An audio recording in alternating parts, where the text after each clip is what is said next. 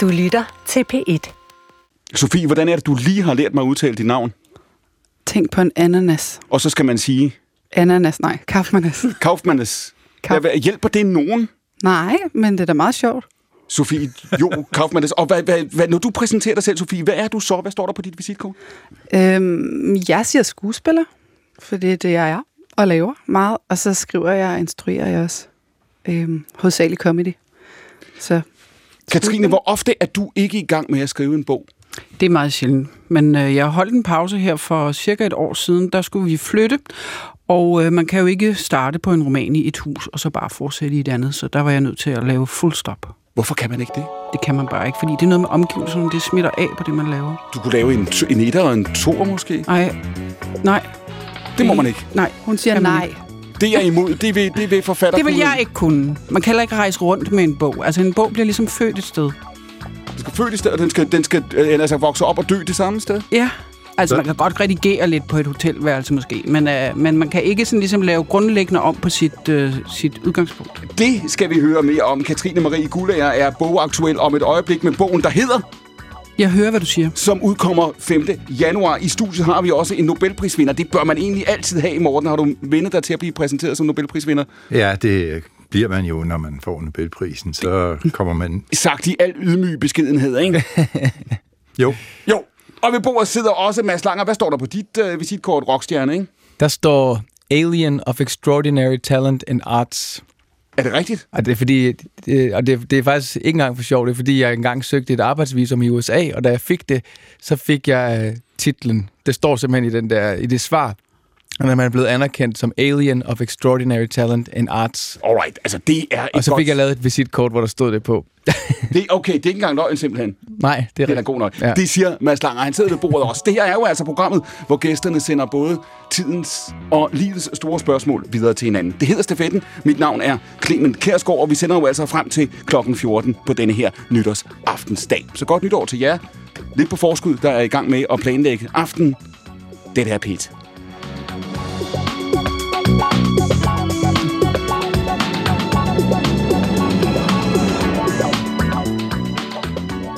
Og så Morten Peter Meldal, nu må du altså fortælle os, hvordan får man at vide, at man har vundet en Nobelpris?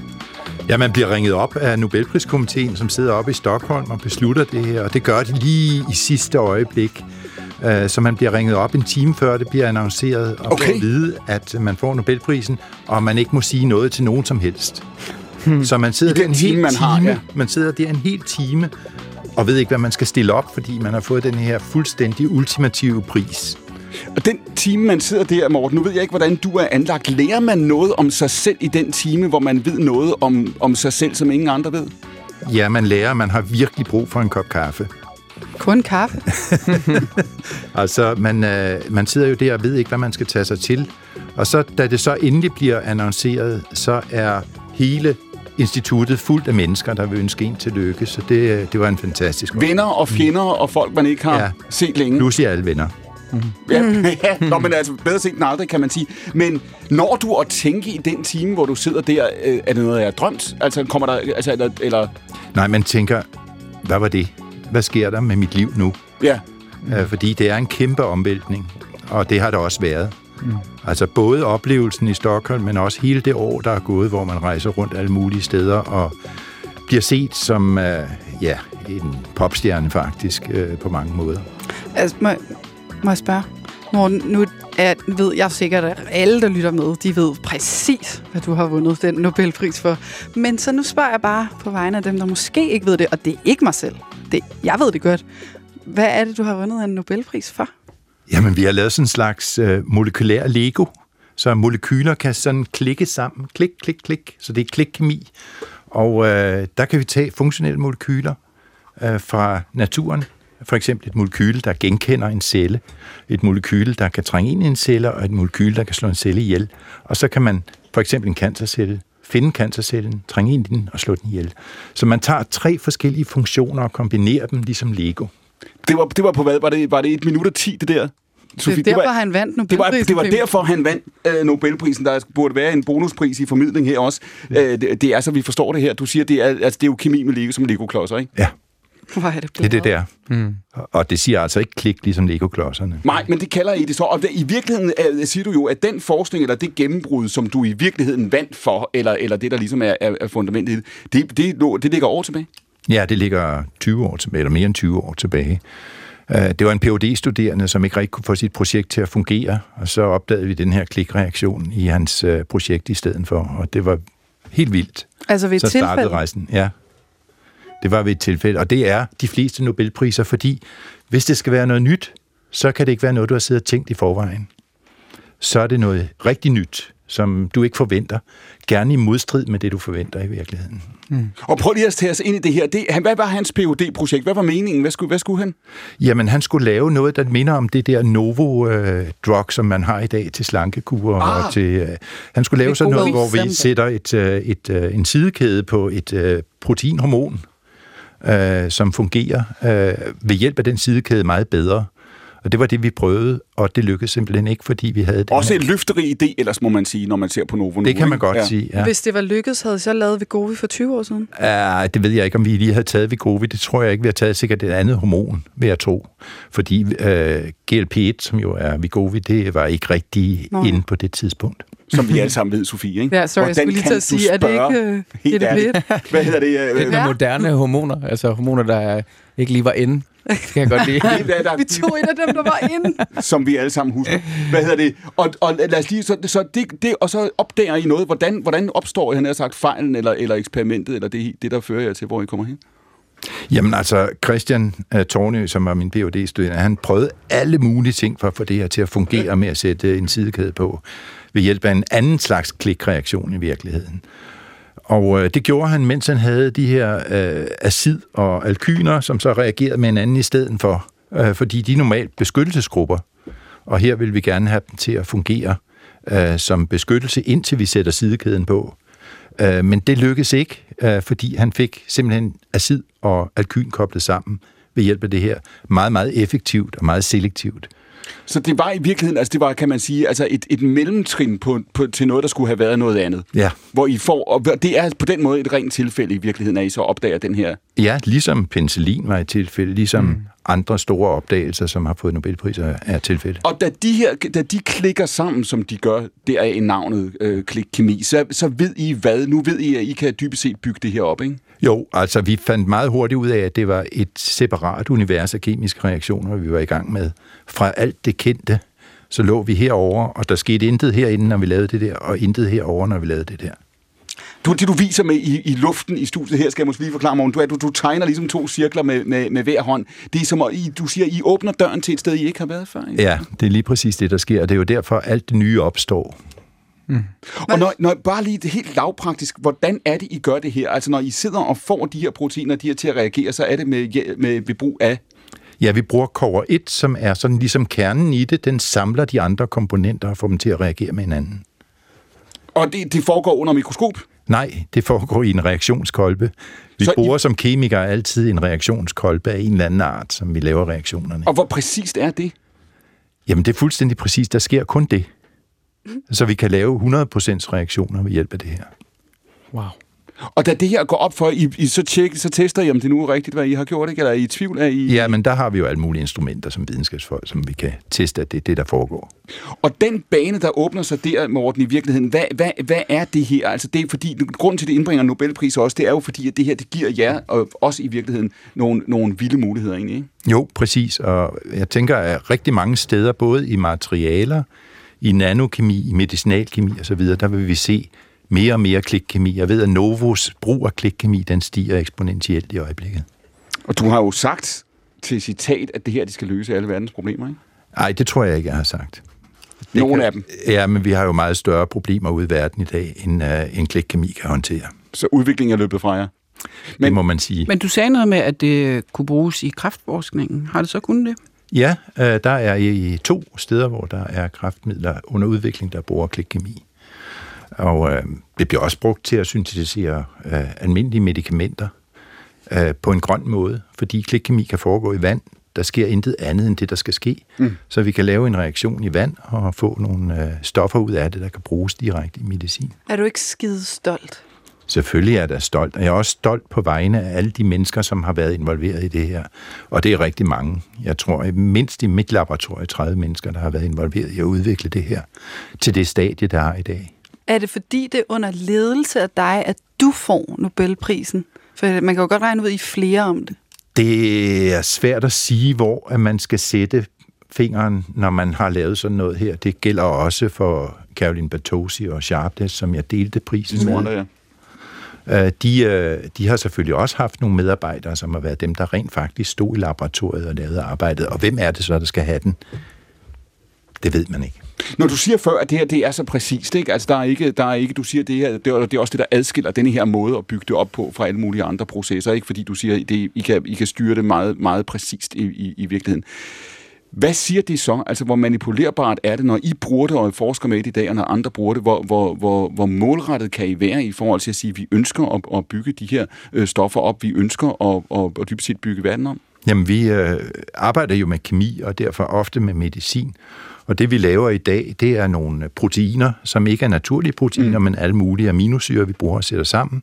Og så kan vi stabilisere og koble strukturen ved hjælp af klikkemi, så vi får nogle fuldstændig stabile molekyler, der virker, som de skal, enzymatisk eller genkendelse, eller hvad det nu skal være.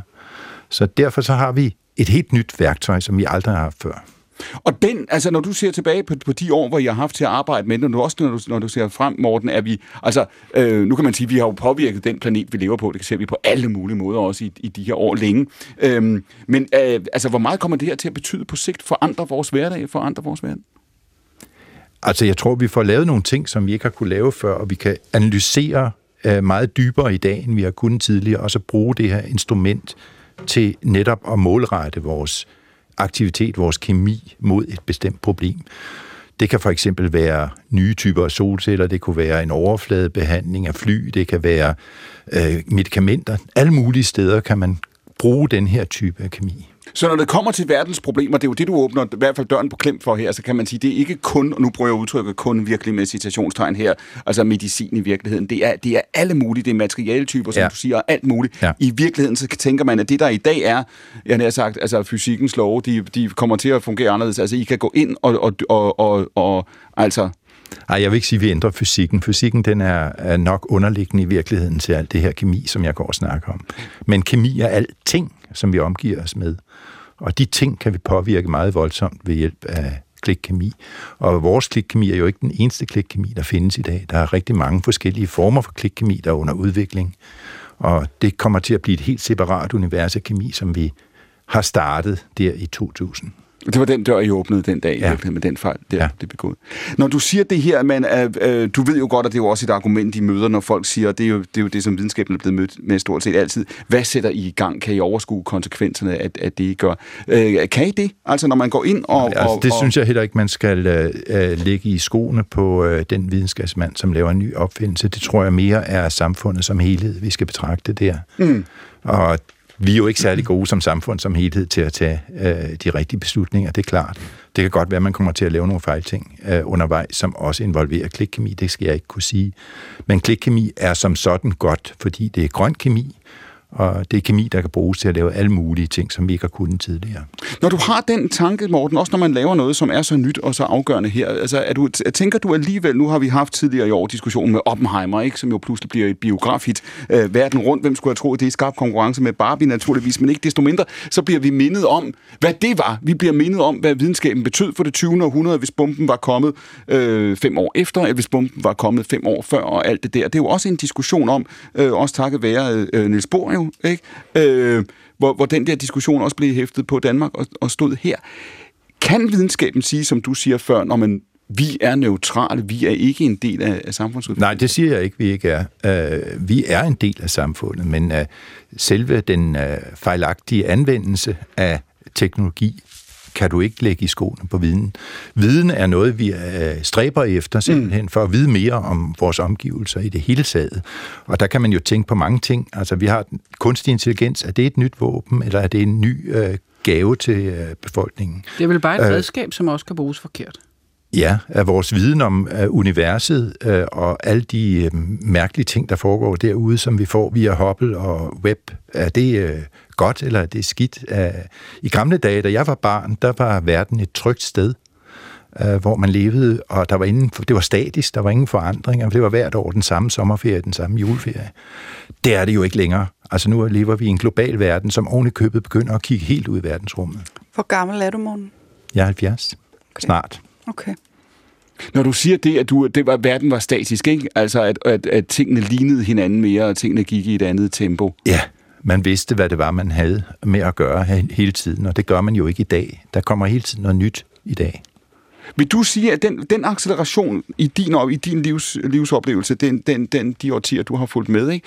Er, er, er, hvornår er, har den acceleration kørt hele tiden, eller er der sket noget, kan vi sige, kvalitativt? det er, det, jeg synes, det går hurtigere end nogensinde før. Øh, og det går især hurtigere, fordi vi også øh, i globaliseringen støder ind i så mange problemer, som vi gør i dag, med autokratier alle vejen i verden, med konflikter i, øh, mellem regioner, imellem politiske øh, grupperinger osv., med miljøkriser og, og øh, hvad hedder det, klimaforandringer osv. Katrine Maria øh, øh Guldager, genkender du, genkender du det billede, som, som, som Morten beskriver her, at der er sket noget, altså at der er også inden for måske de sidste årtier i virkeligheden, Morten, det er det, du siger, ikke? Er der, er der, er der sket noget afgørende anderledes ved det tempo, verden bevæger sig? Ja, det er der helt klart øh, tale om accelererende højhastighedssamfund, eller hvad vi nu skal kalde det. Men, øh, men altså, der er jo så også mange ting, som er de samme, altså blandt mennesker, øh, relationer og familier, og menneskets sjæl har jo ikke ændret sig sådan helt grundlæggende, så jeg ved ikke, om jeg køber, at det kun er... Øh, du ser skeptisk ud, Morten er, øh, er forandringer, og alt er anderledes, og alting var forudsigeligt dengang. Øh, nu er jeg så lidt yngre end dig, men jeg synes øh, jo heller ikke, det var specielt forudsigeligt nødvendigvis at være barn i 70'erne. Der skete også virkelig mange ting. Men det er rigtigt, at der er en, en acceleration, øh, også i vores forbrug. Altså hvis man kigger på vores forbrug, det er jo gået sådan fuldstændig stejlt. Du sagde, men du sagde noget med, når det gælder vores hvad skal jeg, sjælelige realitet, vores menneske med, med Ja, altså vores, øh, vores psykologi som mennesker, altså der er vi jo øh, Øh, meget uforandret. Vi har jo de samme behov for at, for at skabe familier og for at have relationer og for at... Øh, altså, vi er jo stadig mennesker, der er defineret af af vores relationer. Det første barnet søger er jo sin mor, og sådan har det jo været i tusindvis af år. Det er jo ikke noget, der er lavet om. Altså, så der er nogle, nogle grundlæggende ting ved os som mennesker, som, som ikke er forandret. Der er nogle omstændigheder, der er forandret.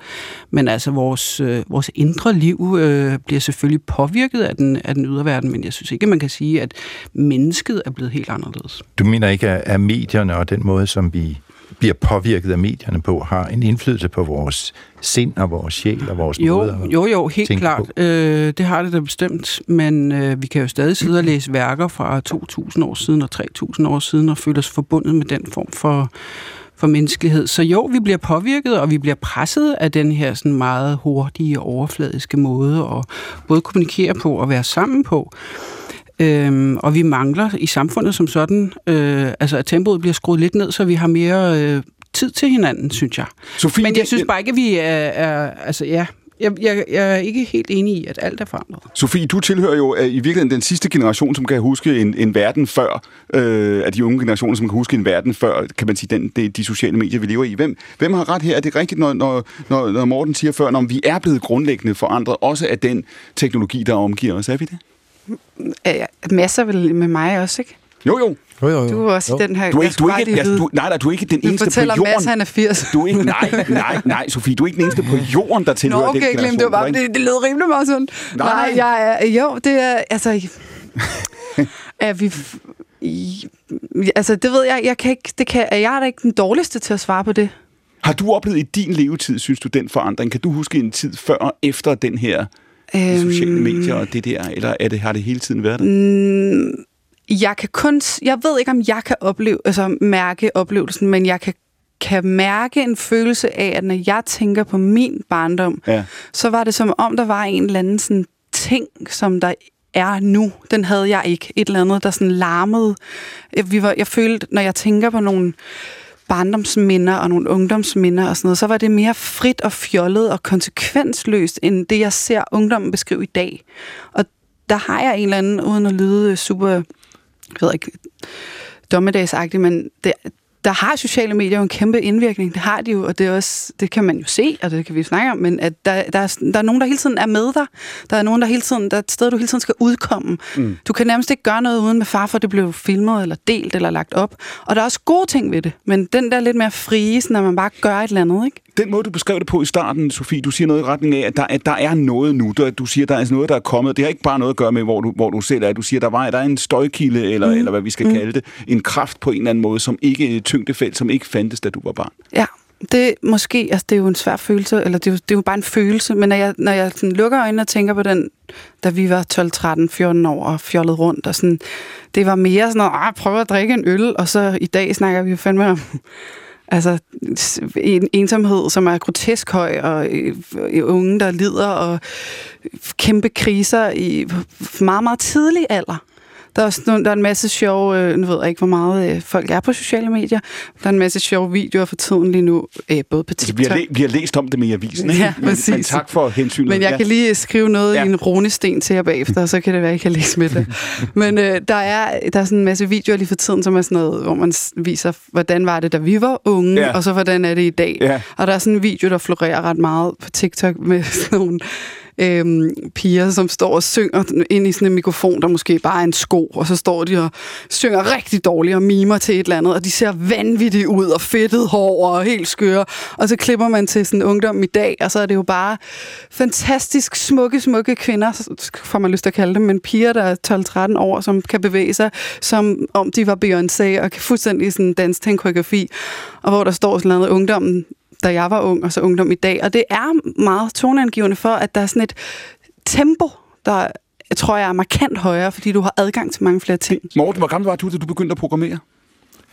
Jeg var i øh, ingeniørstudiet, da jeg begyndte at programmere. Og det Øh, kom til at fylde meget for dig, ikke? det har det gjort jo. Jeg elsker at programmere. Du gør det stadigvæk? Ja, ja. Jeg laver alle mulige øh, programmer, der styrer maskiner, eller analyserer data, eller laver sjove ting. Så det er jo, nu prøver jeg med hovedregning her, det er omkring et halvt århundrede siden, ikke? Altså den, den måde, den fascinationskraft, det havde for dig på et tidspunkt, hvor det, hvor det her jo var fremmed for mange mennesker, kan man sige, ikke? Ja. Altså hvor det ikke var øh, tilgængeligt på den måde, som, som det er nu.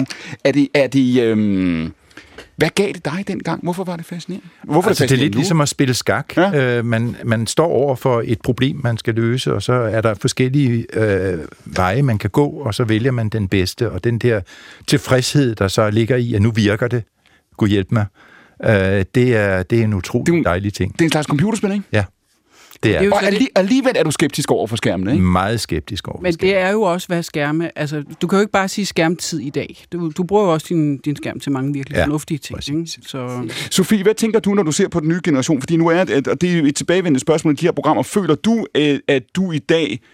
Altså, hvor lang, hvor lang en afstand er der mellem dig og dem, som er øh, øh, 15 eller 20 år i dag? Altså, jeg føler, de er meget mere digitalt indfødte, end jeg er, fordi de ligesom har haft skærmen, fra de var helt små. Men ikke bare telefonen i hånden, altså brugen af en iPad og Mm. en iPhone, og sidde og kunne trykke på touch og sådan noget. Der er jeg jo stadig for den generation, der havde en almindelig mobiltelefon med knapper. Men der er stor forskel på 15 og 20. Ja, Og så er der også st- Altså, ja, stor Fem år er ekstremt meget Præcis. i den digitale tidsalder, Præcis. forstået på den og det er jo måde. det, de unge siger. De siger, I må ikke tale om os som en gruppe, fordi Nej. det er virkelig en fin del hele vejen ned. Ja, Ja. præcis. Og i hele den her snak, der tror jeg også bare, vi taler rigtig meget om børnene, men problemet er forældrene. Mm. Altså, problemet er, at forældrenes egen skær- skærmvaner er usunde, og vi, vi på en eller anden måde, altså, Men det er Og også vi fordi, sidder- de heller ikke Nej, rigtig har... Altså, rigtig mange forældre blev jo også, skulle i forældrealderen forholde sig til skærme. De unge med skærmene, de har jo meget bedre styr på det. Fordi de, selvfølgelig skal de have guidance for de små, men de har jo haft det altid. Om det, er ikke, det handler ikke om, om, om man kan finde ud af at betjene en skærm. Ikke Øh. betjent den, men hvordan man forholder sig til brugen af den, vel? Jo, jo, jo, men jeg tror bare, et barn, altså, øh, det kommer også an på, hvilken aldersgruppe vi taler om, men mange, mange børn har brug for, hvad kan man sige, faste rammer omkring, hvad de kan, altså, øh, det der, problemet med skærmene, det er jo, at det netop øh, udfordrer hele ens behovsudsættelse, øh, og det, hvis forældrene ikke hjælper med at, og, og, hvad kan man sige, sætte de rammer, så de bliver udsat, de der dopaminkiks, så, så, så kommer der et problem. Du det, er jo ikke kun, det er jo ikke kun forældrene, det er også øh, den måde, som du selv talte om, et, et vækstsamfund før, Ja. at det hele vækster hele tiden. Yes. Og det gør det jo, fordi vi er styret af finansielle instrumenter alle sammen. Mm. Og det gør vi med øh, stor øh, tilfredsstillelse, fordi så får vi flere penge i lommen. Men øh, det forårsager så, at vi har en øh, klimakrise, og vi har øh, miljøkrise, og vi har øh, øh, firmaer, som laver software, der, hvor børnene bliver udnyttet på den måde, at øh, de får en trang, mm. de får mm. en øh, release af hormoner i hjernen, yes, så yes. det bliver dejligt for dem at opleve Morten, det her skærm. Når, og der synes jeg egentlig faktisk, det er værre med børnene, end det er med de voksne. Nu sagde det, det var de forældrene, der var problemet. Ja. Men vi har jo allerede udviklet en hjerne og en evne til at være i sociale sammenhæng, snakker, jeg... og en evne til når at du beskriver før, med fordybe sig. Øh, så jeg synes faktisk, det er endnu værre, når det er børn, som ikke lærer øh, ikke at blive stimuleret. Når du siger før, Mads, ja, jeg stiller dig spørgsmålet, ja. hvor du i virkeligheden siger, du, du, du starter med at, at gå tilbage til at sige, vi har levet en acceleration, ikke? Vi lever ja. en acceleration, det er forbrug, vi ja. Hvis vi havde snakket om det her for 10 år siden, mm. eller for 5 år siden, når jeg havde spurgt, eller vi havde ja. snakket om de samme ting. Ja. Det lyder på mig, og ret mig, hvis jeg tager fejl, det lyder på mig som om, at du, du, du taler på baggrund af et, øh, en anden form for indsigt, eller du, du siger, der, der er der noget, der er, er, står anderledes tydeligt for dig nu, end det gjorde for 10 år siden med de ting? Ikke? Ja, helt bestemt. Altså man kan sige, øh, min egen rejse i alt det, i livet, kan man sige, den, den har helt klart gået ud på øh, en oplevelse af at blive født som et vågent menneske, født med en vågen sjæl, et vågent sind, et vågent sansapparat osv., som så bliver udsat for enormt meget støj og udsat for et samfund med nogle krav og nogle, øh, altså hvad kan man sige, bevidstløse øh, idealer øh, i virkeligheden. Øh, og så kan man sige, bevægelsen for mig har været på en eller anden måde at blive lullet i søvn, for så at, at have en, mærke en urkraft i mig, der insisterer på at vågne op igen. Hvornår opdagede du, at du var luttet i søvn, som du siger? Hvornår har du den? Hvornår går det op for dig, at det er det, der er sket, det du lige har beskrevet? Jamen altså i virkeligheden, så, altså, jeg havde en meget stærk barnetro, uden sådan at være, være født ind i et meget religiøst hjem, men havde sådan en meget stor begejstring ved naturen og ved de små ting, altså sådan kunne sidde og blive, øh, blive helt forundret over at kigge på et blad, for eksempel, øh, og mærke en sammenhæng, som var meget ren. Og, så, øh, og i den kontekst, så kan man sige, med mit barnesprog og min barnebegrebsverden, så, så forbandt jeg det med, øh, hvad kan man sige, kristendommen, fordi jeg bad fader vores som en del af at sætte pris på livets gave som barn. Og så kan jeg huske, at jeg som 17-årig, øh, der, der er det her ritual blevet til sådan en tvangsting, at jeg ligger og beder fader vores så hurtigt jeg kan, før jeg kan sove på en måde. Så, så der var sådan en, en dag i mit liv som 17-årig, hvor jeg ligesom sagde, nu tror jeg ikke på noget længere du ved, hvor jeg sådan, den, der blev forbindelsen til det der øh, livets mirakel, og til det, der er større end os selv, kappet. Og så det klip til 10 år senere måske, hvor jeg så lige pludselig vågnede op og sådan, hov, hvordan kunne jeg glemme det?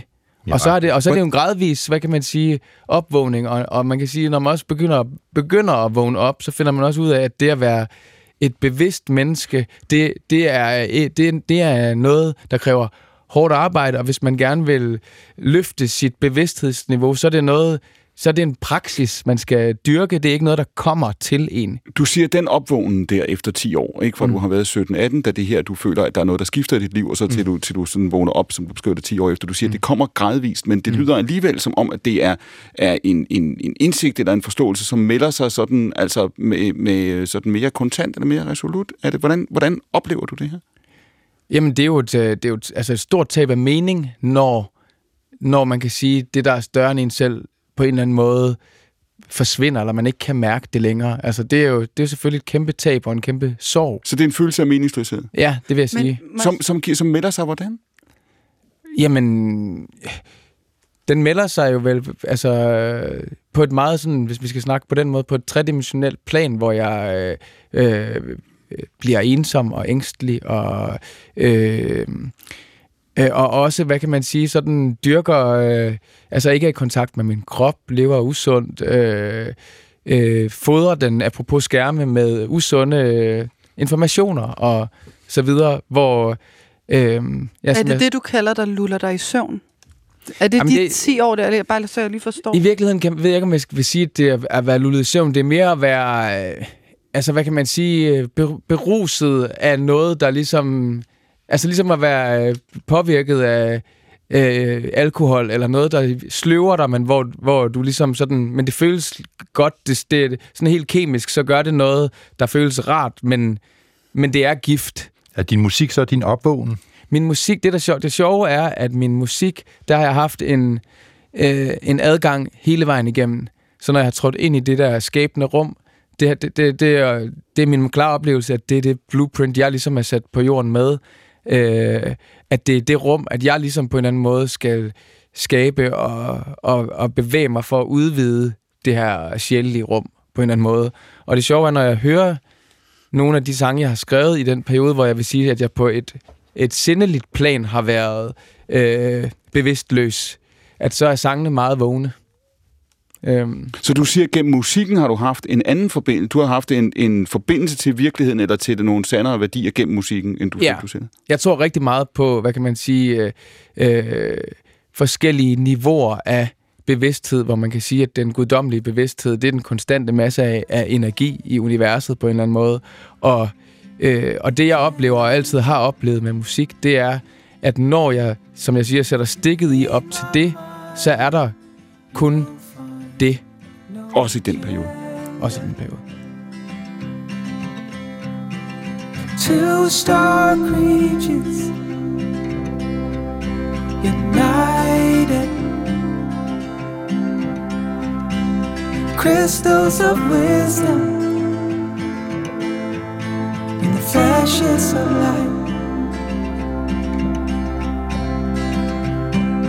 Howling at the full moon like a pack of wolves do. Drown me in your parlor, Santa. Let the colors of your halo illuminate the room. And I'll be with the angels, watching over you.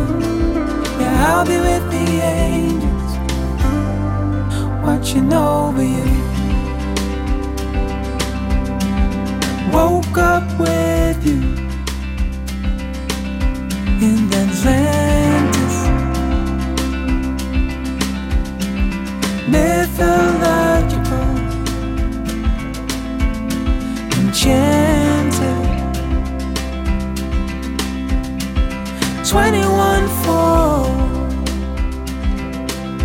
revelations wrapped up in all the stars constellation.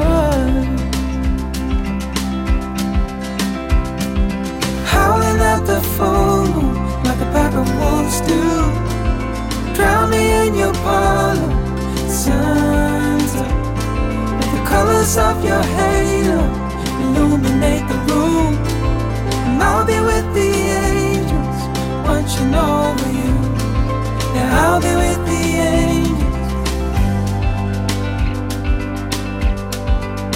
you know. me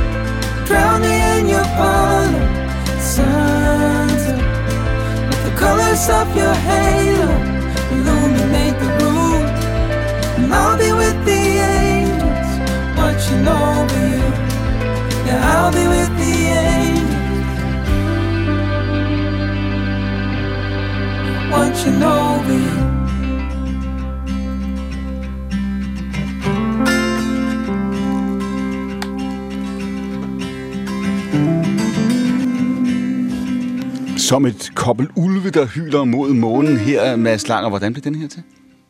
Jamen, den blev til i sådan et, et af de der øjeblik, hvor jeg virkelig havde en oplevelse af, at, at stikket var, var sat i, og der var fuld power på forbindelsen. Så, Du skrev den hurtigt, sagde du? Ja, det, den blev, altså det, det, I hører her, det er skrevet og indspillet på altså noget, der minder om altså en time til halvanden. Det, er, Det var sådan, det var, det var oplevelsen af at, øh, at få lov til at øh, at være, hvad kan man sige, øh, antenne for det, der er blevet sendt, sendt til mig. Og 21 for Revelations, Ja, som er en reference til. Johannes åbenbaring. Ja. Var det, og det var inspirationen, sådan startede den? Nej. Ja, altså i virkeligheden så startede det med, at jeg, øh, at jeg sad og sang 21 øh, på gitaren, og, og undrede mig over, hvorfor det var det, jeg sang. Øh, fordi at jeg sådan... Altså, jeg kunne ikke sådan spore det tilbage til et eller andet i sproget, eller i noget, jeg havde oplevet. Øh, og så, øh, altså, gik jeg ind og bare googlede det, og så kom jeg ind på sådan en digital bibel, og kom ind på Johannes åbenbaring, hvor det ligesom, altså, det sted i Johannes åbenbaring ligesom Alright. taler ind i, at vi... Det er jo her, hvor du er ved at sætte AI'en af, kan man sige. Ikke? Det er jo der, hvor AI'en siger, okay, what the fuck, hvad gjorde du? Godt, du siger, du googlede det. Ja, altså. Ja. tallet simpelthen. Ja. Ja, og så kom jeg ind i, øh, i den her digitale udgave af Bibelen, og kommer ind i, øh, i, øh, i, i det her sted, sted, hvor at der ligesom bliver talt om, ja, at der er en verden, der er... Altså, vi går mod lysere tider, men at der også er en verden, der på en eller anden måde, sådan, der, der er en afslutning og noget nyt, der øh, skal begynde. Øhm, og, og i virkeligheden, når jeg siger det, så kommer jeg til at tænke på noget, du sagde tidligere, Morten, det der med, at vi bliver formet som mennesker, som børn.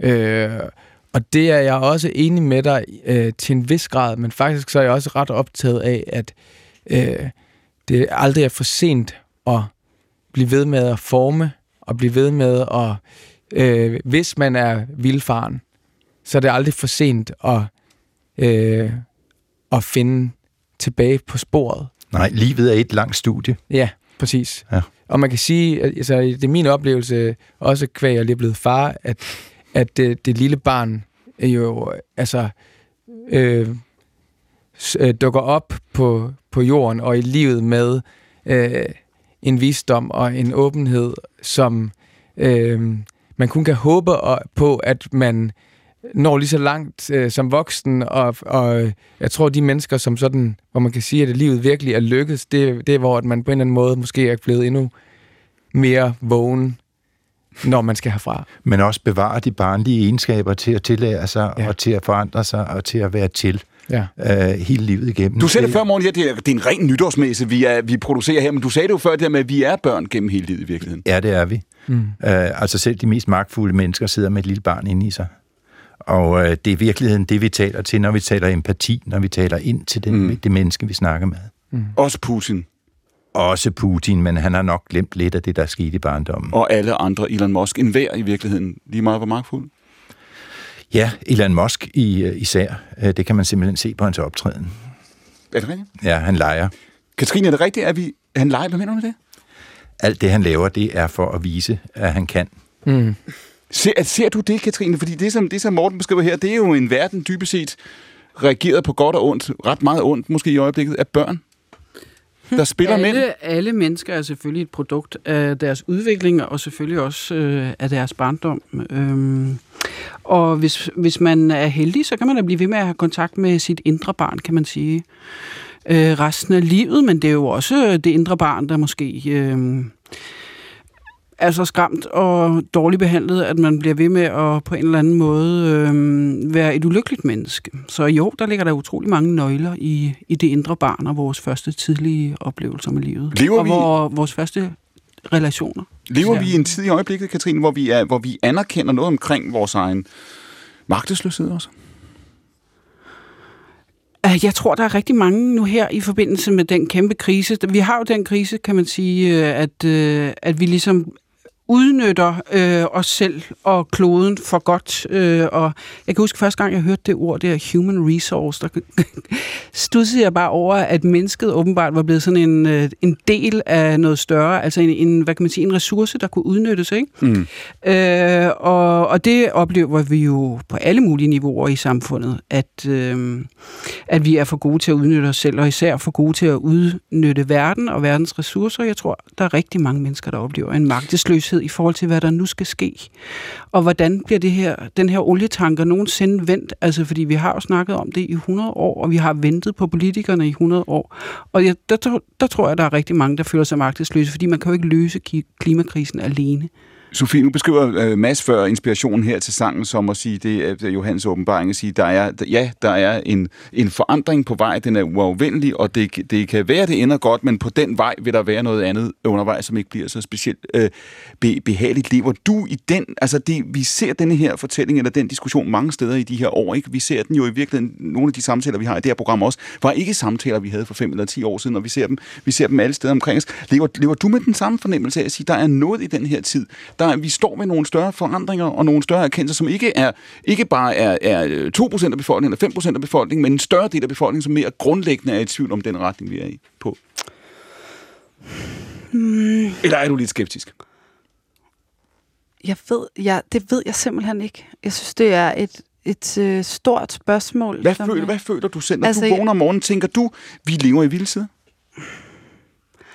Det gør, det gør jeg, men måske er det også fordi, jeg ved ikke, om det kan være frygten for sådan at overgive sig til den tanke, der gør, at jeg ved ikke, om jeg nogle gange skubber den fra mig og tænker sådan, nej, det gør vi ikke, eller det skal nok blive bedre, eller sådan, fordi det er jo sådan underkastelse, hvis man lægger sig hen til det hele er fugt. Mm. Hvad har, har man så? Så jeg ved det, jeg, jeg er ikke... Men en det af de ting, man har, det er vel religion, og jeg tænker, at rigtig mange mennesker i verden tyr til religion, når det Mhm. kniver. Det kan man da og, se. Og øh, nu snakker du, jeg ved ikke, om du stadig er religiøs på den måde, men jeg tænker, at der er der masser af, af magi i øh, livet og i tilværelsen, men der behøver jo ikke at være nogen øh, overmagt, som står og styrer det her. Det er noget, der ligger i selve virkeligheden. Og du ser, du ser der, morgen, du ser ingen kontrast eller ingen konflikt mellem det at vinde en Nobelpris i kemi og sige, hvad du lige har sagt, at at verden er fuld af magi. Verden er simpelthen fuld af magi, fordi verden er så kompleks, at det var meget, meget længe, før vi som mennesker forstår den. Den virkelighed, vi er i, de molekyler, som er i verden, er en meget kompleks situation, som vi ikke kan beskrive fuldstændig i dag eller om 100 år. Men føler du, at I kommer... Når du siger det på den måde, føler du så, at I skridt for skridt, vi skridt for skridt, kommer tættere på at Det forstå? gør vi, og okay. jeg tænker, at det at komme tættere på er rigtig, rigtig vigtigt for at få ligesom øh, lagt en dæmper på den søgning, der er til øh, en religiøs løsning på problemer. Men man kan også, siger Så man ikke du, også, så du er der for, jeg skal lige være sikker, så du er, du, du er for at stille en, du, er- du er der for, at vi ikke behøver religionen? Eller? Vi behøver i virkeligheden, så kan vi bedre finde en løsning på de samlede problemer, vi har globalt set, hvis vi ikke søger religion, men søger løsninger i stedet for. Og hvis man så går i den retning, følger dig på den rejse, øh, Morten, bliver magien så, eller mysteriet så mindre undervejs? Nej, øh, magien er jo fantastisk, fordi vi har i øh, det her verdensrum, som vi lever i, øh, to trilliarder af stjernehobe eller galakser, og der er simpelthen 400 milliarder stjerner, for eksempel i Mælkevejen. Så det betyder, at der er rigtig mange steder af liv ude i universet. Rigtig, rigtig mange steder. Vi kommer aldrig til at kontakte dem, men det er der. Er magien åndelighed, du snakker om? Magien er evolutionen af liv helt fra starten af til det, det er i dag. Mm.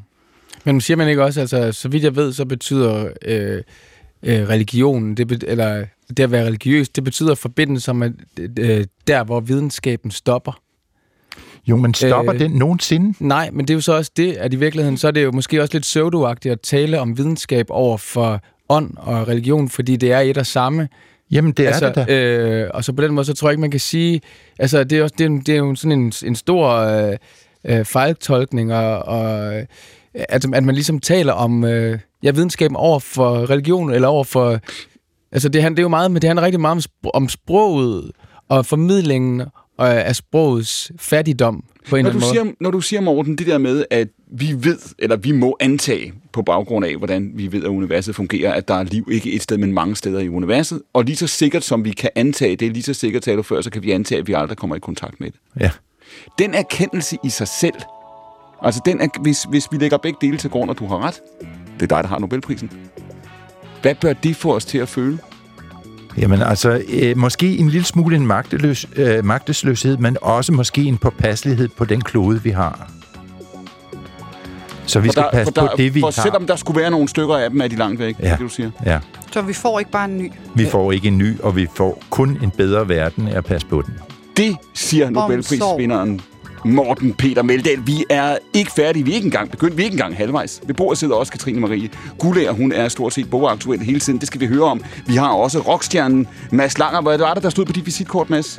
Alien of Extraordinary Talent in Arts. Ej, det lyder godt. Og så har vi altså Sofie Jo Kaufmannes, som har på sit visitkort skuespiller, komiker, manuskriptforfatter, stormesterdeltager. Okay, ja. Er det ikke rigtigt? Jo. Og tidligere medlem af den latteglade brigade. Ja. En gruppe. Det skal vi høre om i time 2. Okay.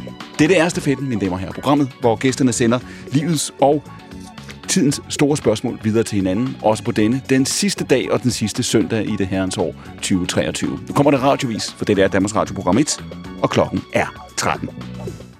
Sofie, Clement. jeg har bygget en tidsmaskine. Du får lov at låne den. Hvor tager du hen? Til øh, et minde i folkeskolen, hvor jeg med min veninde øh, monede ud over en, et rækværk og øh, kom til at tisse ned af rækværket. Og vi ville mune til biler, der kørte forbi. Der kørte ingen biler forbi. Det var ude på landet. Så hvorfor det, at du kunne tage hvor som helst hen i verdenshistorien? Det gamle Rom, Det 200 var det, år det, var det, der kom i- frem. Det er, Du, du tog mig off guard. Det var det, der var derinde. det siger Der er ikke så dybt. Sofie Jo Kaufmannes. Vi har også ved bordet Nobelprisvinderen Morten Peter Meldal. Vi har forfatteren Katrine Marie Gullager og rockstjernen Mads Langer. Det er Stafetten. Det er programmet, hvor folk sender de store spørgsmål om livet og om tiden videre til hinanden. Mit navn er Clemen Kjærsgaard.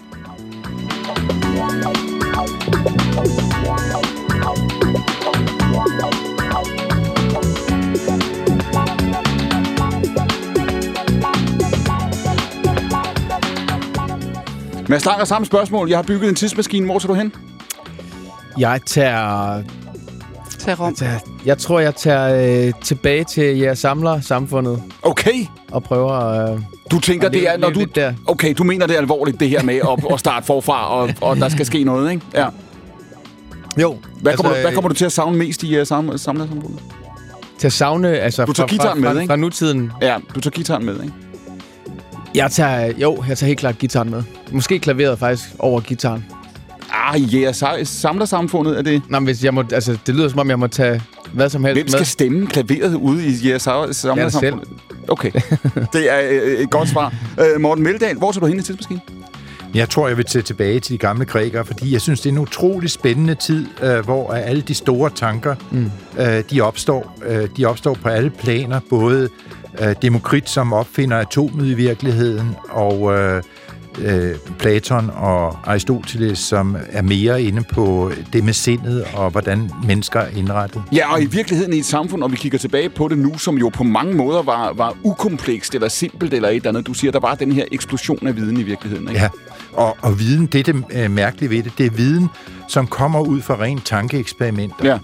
Øh, og måske også observation selvfølgelig af, hvad virkeligheden består af, men at tænke, tænke at kunne tænke så dybt, at man kan se, at verden består af mindste byggesten, som er sat sammen på den måde, som vi faktisk beskriver virkeligheden i dag. For Måske kan man også 2.500 år siden. Ja, måske kan man også tale om, at den tid og den videnskab transcenderer visdom på en eller anden måde. Altså, at, at øh, måske er det højeste, man kan opnå som videnskabsmand at blive vis. Det tror jeg, det er i sidste ende. Ja. Det, er der, der, det er det, der er den drivende faktor, tror jeg, for rigtig mange af dem, som virkelig går ind i deres videnskab. Mm. Og så er vi tilbage lidt i virkeligheden, Morten, til temaet fra time 1, hvor du siger, at der er ikke nogen modsætning der. Der er heller ikke nogen modsætning mellem altså filosofi og videnskab. Du ryster allerede på hovedet. Der er ikke nogen modsætning, nej, overhovedet ikke. Katrine Marie Gulle, at du er bogaktuel. Jeg sagde det før om fire dage, fem dage med den nye bog, der hedder, Jeg hører, hvad du siger. som afslutter en trilogi på tre bøger, Ja. som handler om kvinder, der hvad? Er, øh, de er alle sammen øh, 50 plus, og de er alle sammen meget øh, vrede og stride og øh, modige og retfærdighedssøgende og ja, jeg kunne blive ved med, og de er også forskellige jo. Det er jo tre forskellige kvinder, tre forskellige stemmer. Og de småsure. De er meget øh, sure, ja. Altså, ja. jeg plejer at sige sure, vrede og bitre, og det mener jeg jo selvfølgelig Og, med den største ikke, tænkelige ikke bare kærlighed. sure for en sikkerheds skyld, de er sure. De er Make Hysteria Great Again. de har, øhm, de har selvfølgelig en... Øh, altså, det er jo det er jo portrætter, så det er jo portrætter af kvinder, som har alle mulige følelser, og mm. derfor også vrede. Øh, men så er det også portrætter af kvinder i en tid, altså det er kvinder, som, øh, altså det er også et samtidsportræt af, af velfærdsstaten, kan man sige. Det, er- de er alle sammen involveret i velfærdsstaten. Den ene er skolelærer, og den næste er socialrådgiver, og den sidste har en søn på psykiatrisk afdeling. Som er træerne, det er den, vi kommer til Ja, nu. så det er både portrætter af, af kvinder plus 50, som er en, øh, en fed alder, synes jeg. Og så er det øh, portrætter også af den tid, de lever i. Fordi de ting kan man jo ikke skille ad, synes jeg. Og den, den anden, i toeren er det, er det Lotte, det socialrådgiveren, som du lige har, har nævnt, ikke? Ja. Øh, og så i etteren var det, som titlen sagde, Begitte med TH. Ja.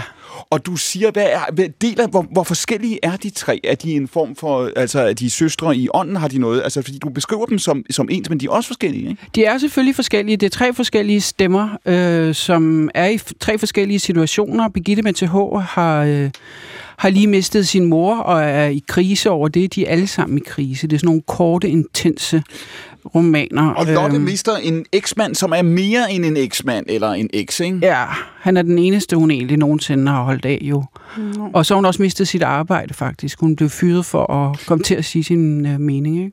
Og hvad opdager hun, da hun, da hun finder ham, ham død, som hun jo gør i bogen? Hvad, jamen, hvad hun opdager, hvad mener du? Hun opdager, at han er død, ikke? Men hun opdager også noget om sig selv, tænker jeg. Altså ja, øh, det gør de jo alle sammen. Ja. Øhm, så, men det er de her korte... Øh, det man gør jo som forfatter, hvis man gerne rigtig vil portrættere nogen, det er, at man sætter dem under pres. Mm. Øh, og Lotte, hun er en af dem, der er allermest under pres, fordi hun øh, har mistet sit arbejde, hun er blevet fyret, og hun har mistet øh, sin kæreste der, og øh, hun er øh, sådan et hjertens godt menneske, så da en kvinde i, i opgangen har brug for det, så lader hun hende flytte ind, hvorfor Lotte ikke kan holde ud at være der mere, og så er hun også hjemløs. Ikke? Så hun mister ligesom alt. Og hvem er man så? Ja, hvem er man så? Ja, det er jo det, romanen prøver at svare på. Altså, romanen svarer jo på den slags spørgsmål med, øh, med scener, ikke? Og når du siger, når de her kommer... øh, Kom ideen, øh, øh, Katrine, kom ideen til dig samlet og tænkte, der skal være en trilogi, den skal have tre personer? Nej. Nej. Fordi altså, at skrive for mig er i hvert fald ikke sådan intellektuel... Øh, man sidder man har en plan. Altså, den plan, den dør altid lige med det samme. Det er ligesom det første, der dør i, øh, i en krig, det er sandheden. Ikke? Og sådan er det også med forfatter, forfatterens skrivebord. Det første, der dør, det er alle ens øh, forestillinger om, hvad der skal ske. Og så efter det, når det sammenbrud så har været der, så må man prøve at se, hvad der er tilbage, og hvad man kan bygge noget af. Så hvad var den første inspiration? Hvorfra kommer kimen til de tre af serien? Jamen, det var øh, Begitte med TH, som havde en stemme, som var sådan meget kontant og, og vred og sådan lidt øh, slapstick-agtig øh, og sjov. Altså, hun er jo også sjov. Hun er sjov, fordi hun er så vred. Og du har, som du har beskrevet hende, jeg skal se, om jeg har forstået det rigtigt, så siger du, hun var også svær at skrive øh, om, eller i virkeligheden skrive for, at du følte næsten, at det var hende, der var chefen? Jamen, det er hun jo. Jeg er jo bare en tjener, når de der øh, fiktive personer går i gang. Så er det jo ikke mig, det handler om mere. Øh, så er det jo mig, der skal lytte og prøve at finde ud af, hvad de er for nogen. Øh, og der kan man godt indimellem føle, at nogle romankarakterer kan være mere krævende end andre. Så Birgitte med TH, den krævende her, mest, den mest krævende af de tre, ja. Ja, det kan man godt sige. Hun starter det her, og så alligevel springer der to andre øh, øh, øh, kvinder ud fra hende, så det næsten Ja, nej, der, var den, resten øh, nummer to var faktisk en rest, jeg havde liggende i forvejen, som jeg ikke kunne komme videre med. Men da jeg så havde løst Birgitte med TH, så kunne toeren ligesom løse sig, og så kom treeren af sig selv. Er det fordi, hun selv præsenterer sig som Birgitte med TH, at du også siger det? Ja, ja. nej, hun hedder Birgitte med TH. Ja, det er, ja. det er jeg godt med på, Ja. men det er jo ikke et tid med, at når man hedder Jakob med C, at man så siger, hej, jeg hedder Jakob med. Ej, men det er jo selvfølgelig også... Nej, det er rigtigt. øh, men det er også, fordi det er sjovt, at hun hele tiden skal stave det. Og så er det vel også dybest set, fordi det signalerer en eller anden øh, akavethed i forhold til omverdenen, at man hele tiden skal stave sit navn. Ikke? Ja. Husk nu det med Det ligger hende meget ikke? på sinde, at de ved, at det er med hovedet der. Ja, Ja. og det giver hende sådan lidt kantet forhold til omverdenen allerede i navnet. ja, sådan lidt konfronterende Ja, type, og det er hun der sådan... meget øh, konfronterende. Hun, hun går ind i konflikter i stedet for at gå udenom. Ikke? Da hun ser nogen behandle en tigger dårligt, så følger hun efter dem for lige at i rette sætte dem. Ikke? Hun går lige ud. Ja, hun går planken ud helt. Og du siger det der med velfærdssamfundet, også som de også er, i hvert fald de to første ansat af. Ja. Og hvad med træerne? Jamen, hun har jo så en dreng i øh, psykiatrien og ser velfærdsstaten fra den side. Hvor, hvor tydeligt var det for dig, at det også kunne være nogen, der kunne fortælle den historie, eller reflektere det fra starten? Var det, var det, Men var... det er fordi, at jeg jo synes, det er spændende at skrive om øh, personer og stemmer, men også nogen, der eksisterer i et større rum, for mm. vi kan jo ikke melde os ud af samfundet. Mm. Nu snakkede vi om skærme og øh, accelereret tempo i samfundet. Det er jo ikke noget, vi kan melde os ud af. Det påvirker os alle sammen. Øh, og derfor påvirker det selvfølgelig også de her personer, hvilket samfund de er en del af. Det, at de har den alder, som de har, du sagde før, det er en spændende alder, det her, Ja. de kvinder, som er 50 plus, der ligger jo også, mm. der ligger også i det på en eller anden måde, at de begynder at se, altså de, de, kigger, de kigger frem, men de kigger pludselig også meget tilbage, ikke? Altså det, det er jo også der, hvor de ligesom er. Ligger der også, Katrine, i det her blik på samfundet et eller andet, og nu taler vi om de virkelig store samfundsforandringer her i time 1, og mm. hvad det er, der er ved at ske. Er, har, har de set noget, lært noget om det samfund, vi er en del af, om de værdier, det bygger på, om den øh, solidaritet, der må, måske er der, ikke er der, den næste kærlighed, der måske er der, ikke er der? Ja, altså de er jo øh, født øh, og opvokset og rundet af 70'erne, som for mig var en meget mere fællesskabsorienteret tid. Mm. Øh, hvor man var meget mere opmærksom på også, hvad man skulle give til fællesskabet. Og der øh, er det jo klart, når de så kommer ind i den her nutid i dag, så støder de sig hele tiden på en meget mere individualiseret øh, tid. Og det er måske også lidt derfor, øh, for, at de bliver vrede. Fordi at de føler, at fællesskabets regler bliver, bliver overtrådt på en eller anden måde. Ikke? Og hvis jeg skal spille djævelens advokat her, hvad nu, hvis det, hvad nu hvis det kun for dem og for den generation også er et spørgsmål om at sige, det er dem, der er blevet ældre. Det var ikke som de husker det. Det var ikke den glæde. Der var ikke den varme. Det er kun noget, de Men tror. det er jo ikke et tilbageblik. Altså, det, der er ikke noget med, at de ser tilbage. Nej. Altså, de er, hvor de er i nutiden. Og de konflikter, som, hvad kan man sige, de øhm, iscenesætter, er jo iscenesat i den her tid, men selvfølgelig også mere grundlæggende menneskelige konflikter. Mm.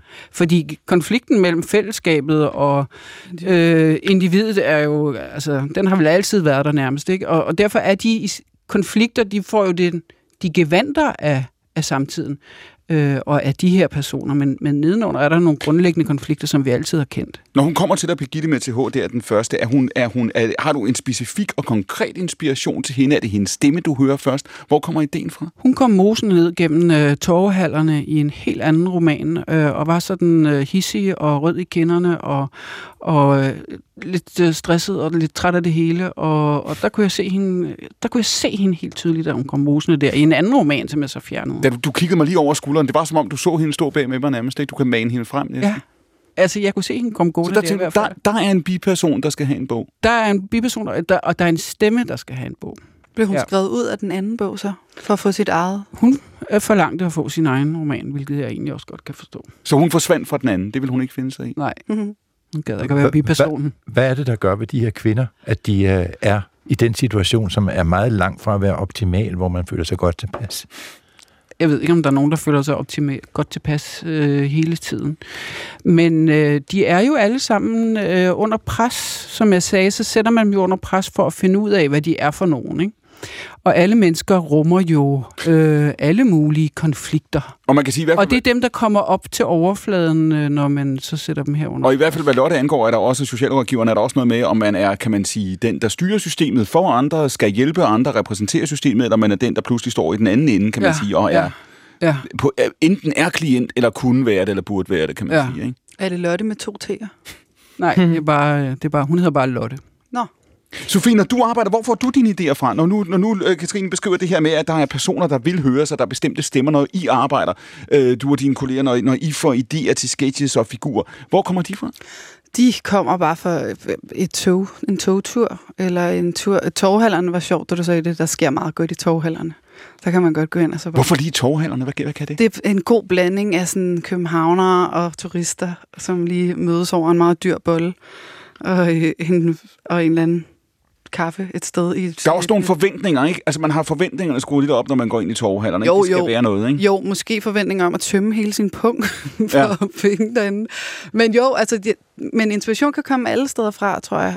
Men, men for mig hovedsageligt er det meget øh, altså, små, sjove, øh, ligesom i pausen sagde Katrin lige, kan du lige vingummierne, fordi vi har noget slik stående foran os. Det er jo en vild sjov måde at møde et menneske på. kan du lige vingummierne, for jeg kan kun lide lakridserne. Altså, så har, er vi blevet opdelt i kategorier, og det er, elsker jeg. Det er sådan små Men det er jo sådan, verden er, Sofie. Det er jo, du opdager du her i radiostudiet i dag. Der er dem, der kan Ja. lide vingummer, og der er dem, der kan lide? Præcis. Der var er både også, øh, fordele og ulemper ved at kunne dele slik med nogen, ikke? Altså, Ja, sådan- ja.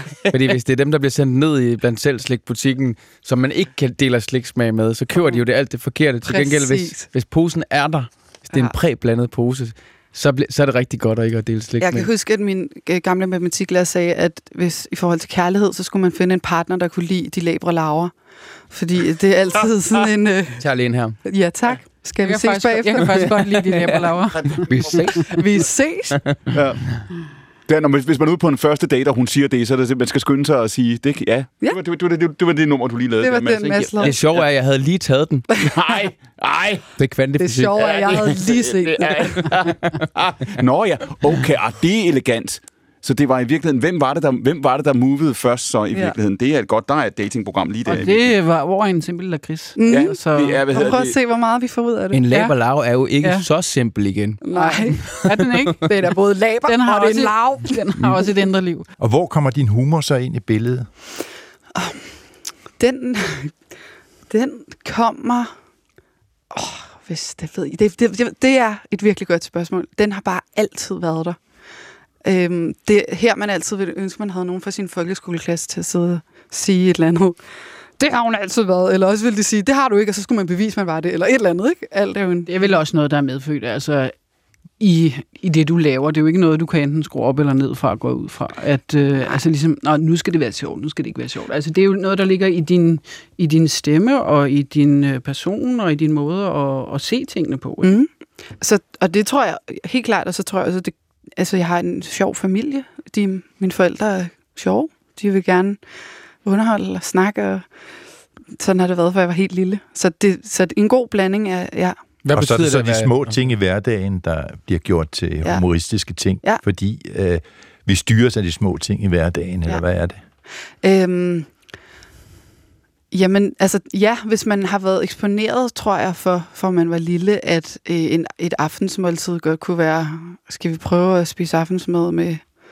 Ej, nu siger jeg et eller andet, der lyder som om, jeg har vokset op i et cirkus, men øh, skal, altså, jeg tror bare, jeg har sådan nogle tidlig, et tidligt minde af, at at det var en ting i min familie, at man skulle gætte sangen, som blev... Ej, okay, det lyder så griner. Man skulle gætte, hvad der blev spillet, når man skar en skive brød. Hvad for en sang det var. Kender jeg godt. Tak, Mads. Hvad? Så- Hvorfor? Hvad- Det er prøv- rytmen. Du, det Men- kender så du man godt. tager- Rytmen, man ligesom Man tager, med. præcis, og, og, og min far, han, skulle, og han spillede altid In The Stone med Earth, Wind and Fire. Så man tager ligesom brødkniven og så vum, vum, vum, vum. Og det er sjovt jo. Ja. Og pludselig, når du er enormt eksponeret for det, så lærer du også at se ting på sådan en Sker det nogle måde. gange, at man må stå og skære hele brødet op, før der er nogen, der kan gætte, hvad der er... Det er sket hele tiden, Clemen. Vi fik aldrig brød. Nej, det er det, jeg, det, er det, jeg, det, er det, jeg, det, er det, jeg graver mig Der frem var masser til enderne. Øhm, det ved jeg ikke. Men jeg kan huske i hvert fald, at der var noget. Så tog jeg også nogle år i terapi, hvor at, øh, at min var det. psykolog fortalte mig, at, at alt behøver ikke være Jeg fik sjovt. aldrig noget brød. Nej, alt, alt behøver ikke være sjovt. Nu snakker jeg om de der år med præstationsangst. At Ja, lad os lige prøve at holde fast Ja. i det, fordi du siger, efter, efter den tid på, på Sankt ja. der kom der, der, kom der en, en passage, hvor det ikke var så, så klart. Jeg tror, at alting har jo også en bagside, eller man kan sige. Jeg tror, sådan, at, at så har jeg vokset tidligt op i, at, at meget af det, man lavede, altid var en performance, eller man skulle altid underholde. Og Sankt mm. Anna især har et vidunderligt gymnasium, men der er også sådan en...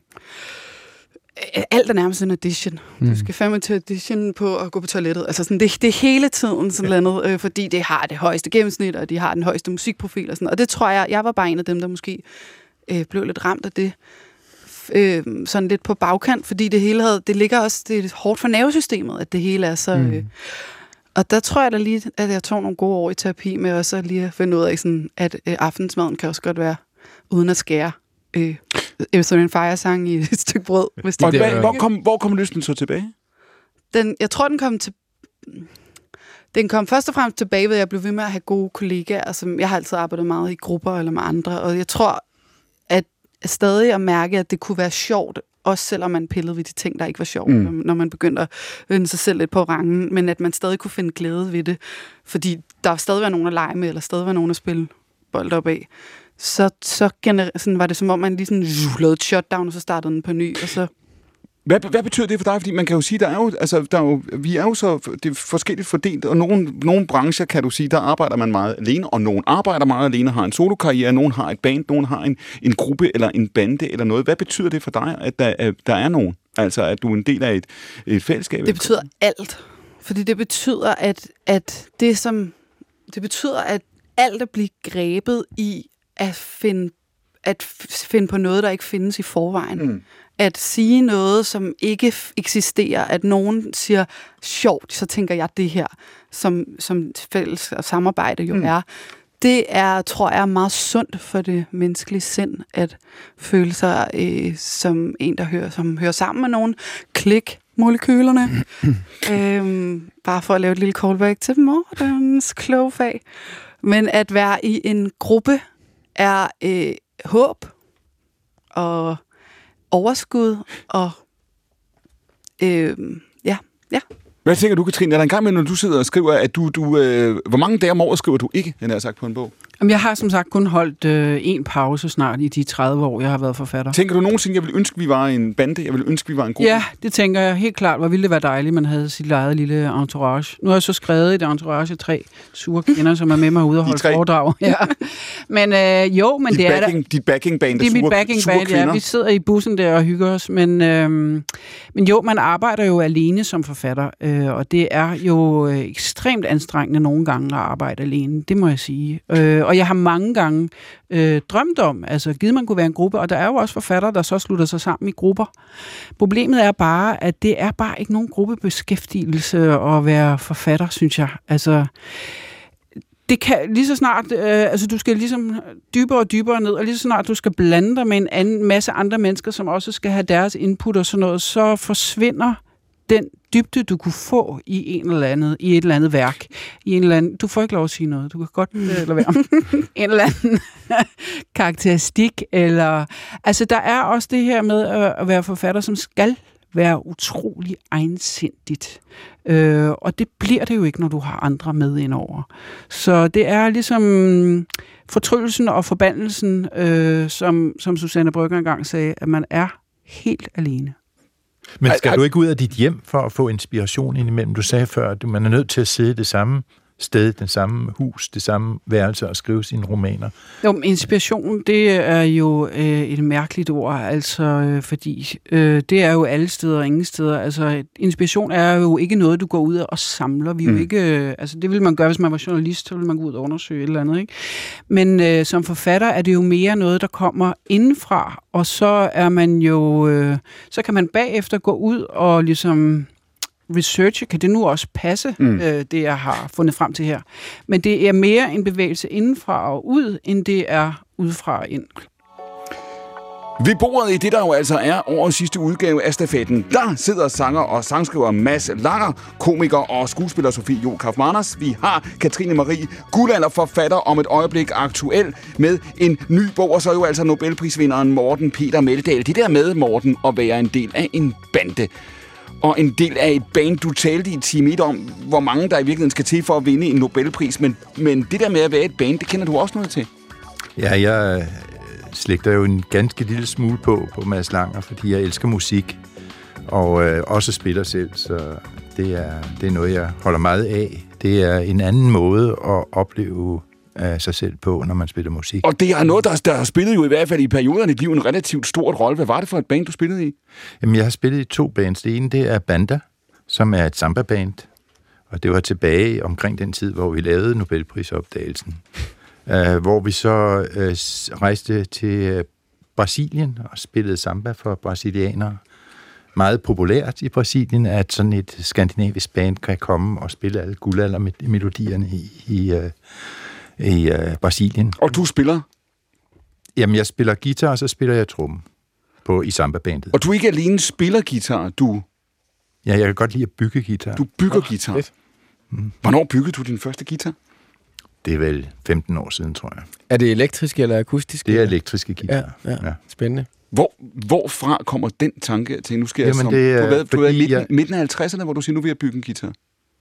Uh, noget af den stil, ja. Uh, så det var fordi, uh, jeg havde hjulpet på et tidligt tidspunkt i mit liv, havde jeg hjulpet en skovrider uh, på- med at sætte uh, hans skov på Excel-ark, så han kunne finde ud af, hvor han havde sine træer stående henne. Mm-hmm. Uh, og uh, som tak fik jeg så et egetræ. Og det var skåret ud i skiver, og så har jeg så haft liggende i mange år. Det blev et rigtig godt gammelt egetræ. Og den bruger jeg så til at lave instrumenter med. Det var, det var ideen var, at når jeg har de planker, så kan jeg lige så godt lave uh, guitar. Så den ene altså spiller Earth, Wind and Fire ved at skære i franskbrød og få sin livsbane lagt fast, ikke? Og den anden får foræret et egetræ og bygger derfor guitar. Ja. Starter man med strengene? Nej, man starter med et teknisk Hullet. tegneprogram og, og videnskab, hvordan skal båndene sidde og alt det der. Ja, du starter jo faktisk med at vælge træet. Jeg har, jeg har ikke ja. bygget den, selvom jeg har fået bygget to guitarer helt fra bunden også, hvor, hvor det var sådan noget med at, at finde sådan noget øh, kanadisk ahorntræ, der havde ligget i en mose i 250 år, og derefter blev tørret. Så når vi bankede på det, så havde det en bestemt sådan, øh, så resonerede det på en bestemt måde, og det havde en bestemt øh, massefylde og sådan noget, der gjorde. Altså, og det er en videnskab, det er meget spændende også, hvad der sker, når man øh, hvad hedder sådan noget, øh, udsætter øh, træ for forskellige typer lydfrekvenser, øh, hvad det gør ved det. Og det er derfor, gamle instrumenter er særlig gode, fordi der sker noget, når der kommer lyd igennem det. Træet bliver ligesom tredimensionelt med tiden, Mm. øh, og øh, det betyder også, at man, er- det er en helt anden måde at skulpturere en guitar ud af træet. Ja. Og jeg laver jo min guitar i et stykke, så der er virkelig resonans mm. i øh, Yes. Altså hele, det hele gitaren, både kroppen og... det hele mulvitten er et stykke. Ja. Wow. Der Hvad, jeg hvad gerne er prøve det sværeste ved den proces? Jamen, det er at få båndet... du ser meget lykkelig ud lige nu, ja, vil jeg men sige. det er at få strengene øh, tæt nok på båndene på gitaren. Det er det, der er, er det sværeste, fordi hvis de ligger for tæt på, så kommer man meget nemt til at få et enkelt bånd, som vræser en lille smule. Mm. Og hvis de kommer for langt fra, så er den svær at spille på. Ja. Katrine, er det rigtigt, du har bygget et flyl engang? Nej. Nå. Jeg har tænkt meget over det, men det lykkedes aldrig rigtigt gik at ikke komme væk fra frem ideen. til. Nej. Men du tænkte over... Du ville bygge et flyl. Nej. Det Heller ikke. Heller ikke. Jeg gik væk fra, fra det allerede før, jeg havde fået ideen faktisk. Det var humor, det der foregik. Jeg, er- jeg er med. Jeg, jeg er Det var med. bare noget af det dårlige, åbenbart. Um, um, Det tager også um, Det var forfærdeligt lang tid at dårligt bygge flyl. så derfor tænker jeg, ej, jeg tror heller, jeg brænder det. Jeg, jeg, jeg er helt med. Morten, når du, når du siger det her med, med, med, med gitaren, du siger, du beskriver det også som en, øh, øh, som en videnskabelig proces, men det, men det er mere end det, ikke? Jo, altså, jeg starter med at lave et design, som jeg godt kan lide. øh, og da det er et egetræ, så er det tungt. Så designet er lavet på en sådan måde, så der er mindst muligt egetræ i, øh, i gitaren. Spændende. For at, den skal være, for at man skal kunne bruge For man skulle kunne bære den, uden at blive fuldstændig træt i løbet af noget. Så er du mm. nødt til at kende egetræet, det stykke egetræ, du vil lave det, før du laver design? Ja, ja, det er sikkert, jeg passer. Det- Jeg har et design, som jeg så klistrer sammen med papir, og så lægger det på egetræet på forskellige måder, indtil jeg har den rigtige øh, guitar. Fra start til slut, Morten, hvor lang tid tager det? En måneds tid. For mig. For en guitarbygger tager det sikkert et par dage. Hvor mange har du bygget? Jeg har bygget fire guitarer, og de øh, to af dem hænger inde på mit arbejde. En bass og en guitar. Spændende.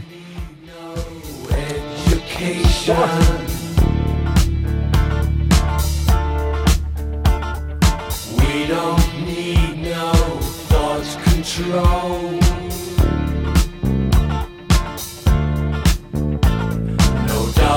Sarcasm in the classroom.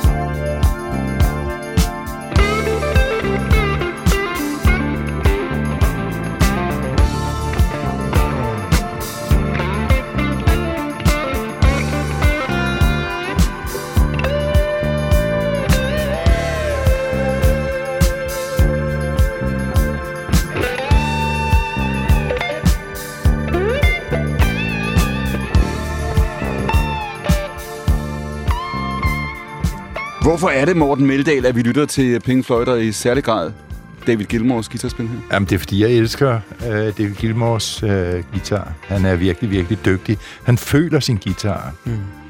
Uh, I modsætning til mange andre guitarspillere, som er mere tekniske i det.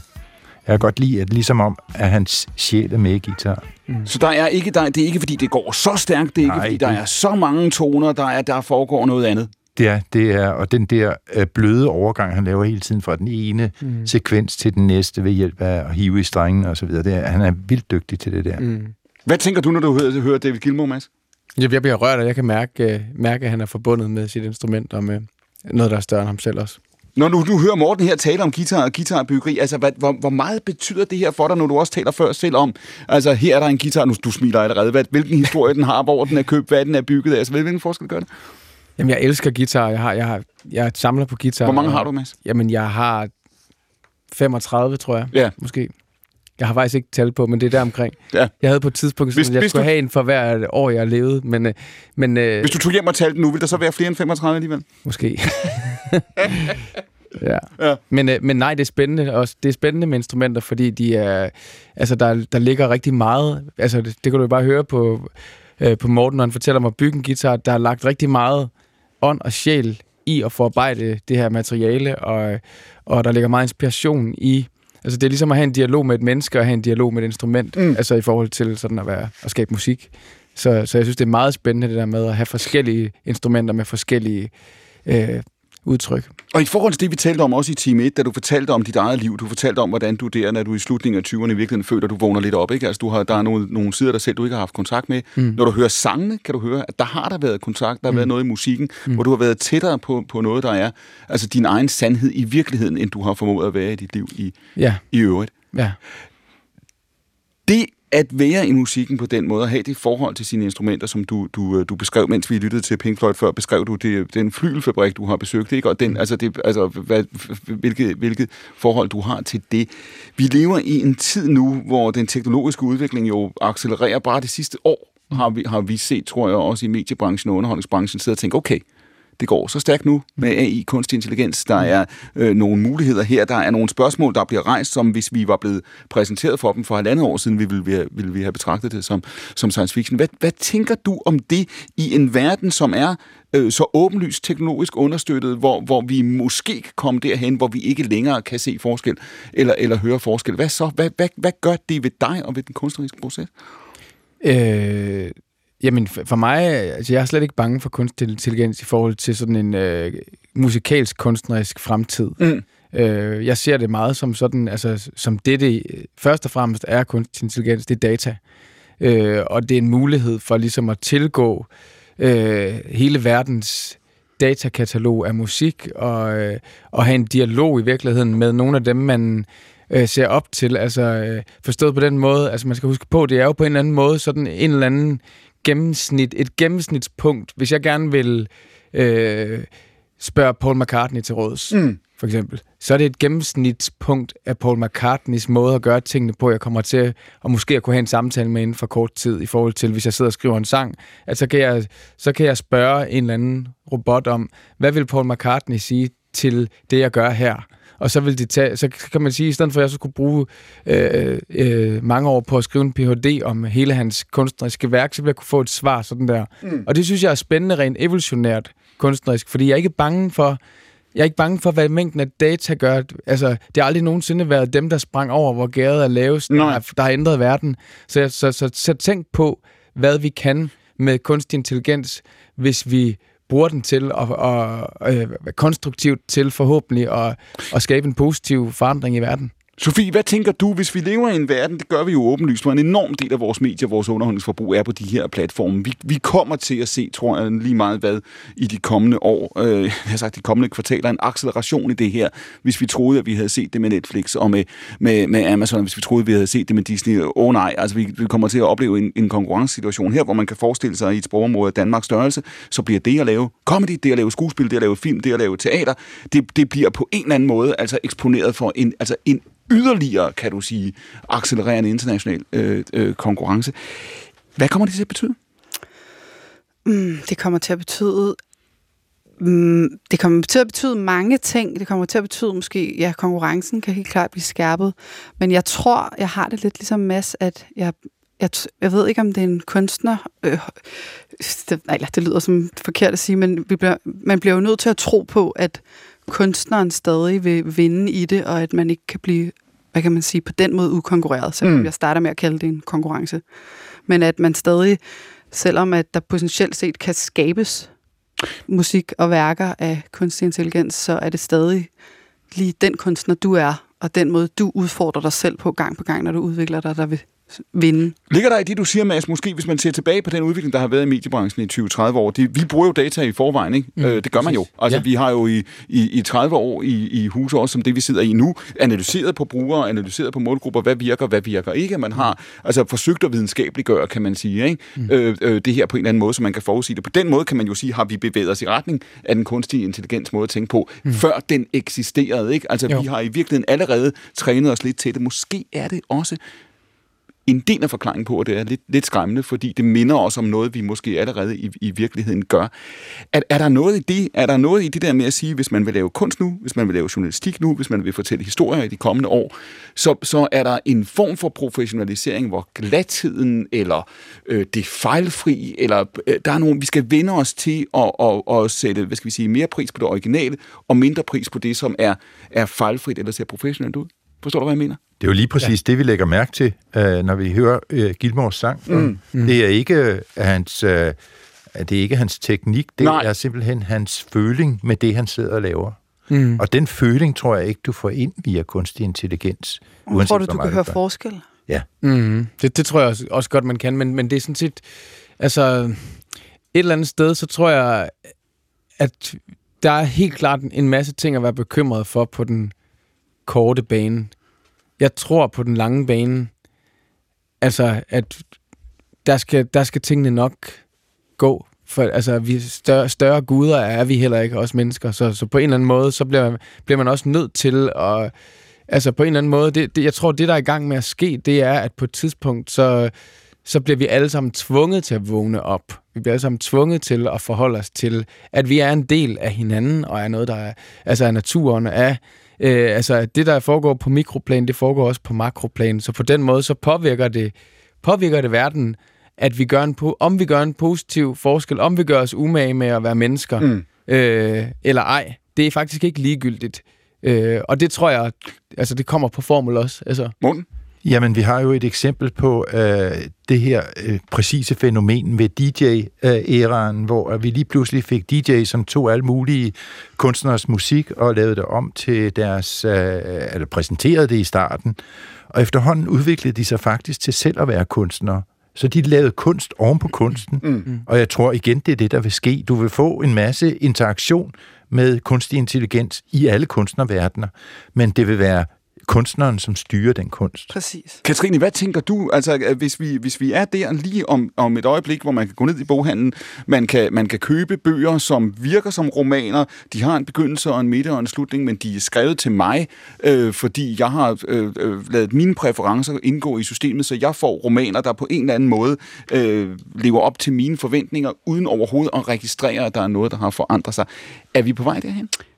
Der er jo allerede masser af romaner, der bliver skrevet på formler og øh, på spændingskurver og creative writing, og sådan skriver du en roman, og sådan skriver du en krimi. Mm. Og på den måde har der jo allerede været masser af systemer i overvis, som, øh, som skulle lave det her produkt, der ville vælte markedet og lige ramme gennemsnitsforbrugeren, og hvad ved jeg. Men øh, det sker jo bare aldrig rigtigt. Altså, det er så uforudsigeligt i, i bogbranchen, hvad der egentlig kommer til at virke, og hvad mm. der kommer til at sælge. Så jeg tror, det bliver for svært at, øh, at lave et produkt, som øh, hvis fremtiden man kan forudse. Øh, øh, både altså modtagelsen af, øh, men så tror jeg også, at der er en intim forbindelse stadigvæk mellem øh, forfatteren og øh, hans publikum, eller hendes publikum, som, øh, som jeg stadig har meget svært ved at forestille mig, at øh, kunstig intelligens kan, kan efterligne på den måde.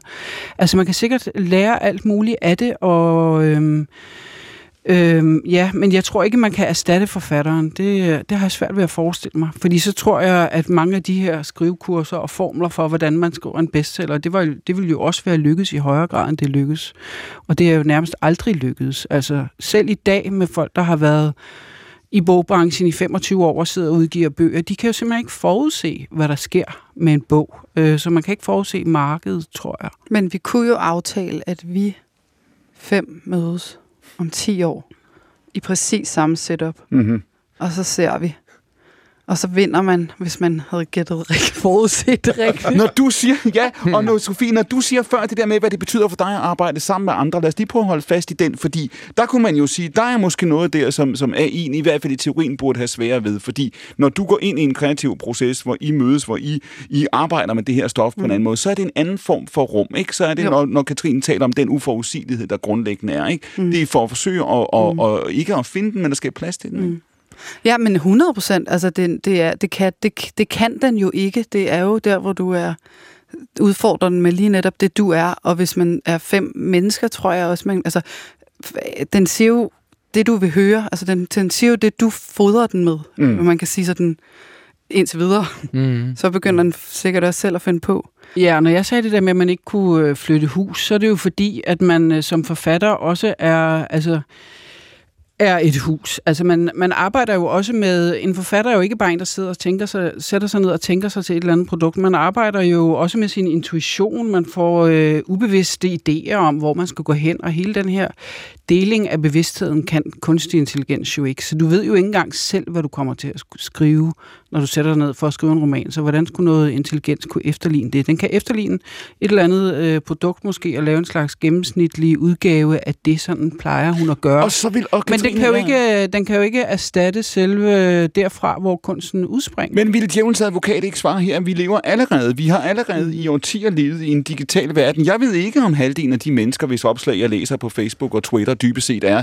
øh, programmer. Det kan godt være, at det hele blot er designet øh, øh, ind i, hvad computerprogrammet tænker, vil provokere mig, vil, vil fascinere mig. Men der er sikkert nogen, der man ville kunne snyde med de der produkter, altså, ikke? Der Men, må jeg øh, lige bryde det er ind jo og sige, det at computerprogrammer, de tænker ikke. Mm. Nej, altså jeg vil også sige sådan, at hele, altså det vi taler om lige nu, det er, om vi ser ind i en fremtid, hvor mennesker får lyst til ikke at forbinde sig med hinanden. Mm-hmm. Mm. Og det er jo det, er det, der ikke er noget som helst, der tyder på. Tværtimod, i virkeligheden, så tror jeg, at den store vildfarelse, øh, mange mennesker oplever i dag, den handler om at føle sig altså disconnected fra naturen, fra hinanden, fra fællesskaberne. Så, så jeg, tror, jeg tror, vi kommer til at se en guldalder for fællesskaberne, for det at forbinde sig med noget, der er større, med naturen osv. Men ligesom med alle andre ting, så snakkede vi jo også om skærmene, og de, de er her jo.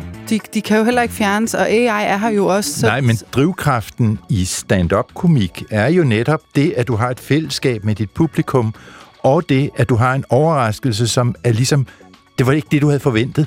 Hmm. Det er jo det, der er humoren i det. Ja, når, når, ja, der, når der opstår lige pludselig en situation, åh, oh, det var overraskende det der, det griner vi lidt af. præcis. Ja.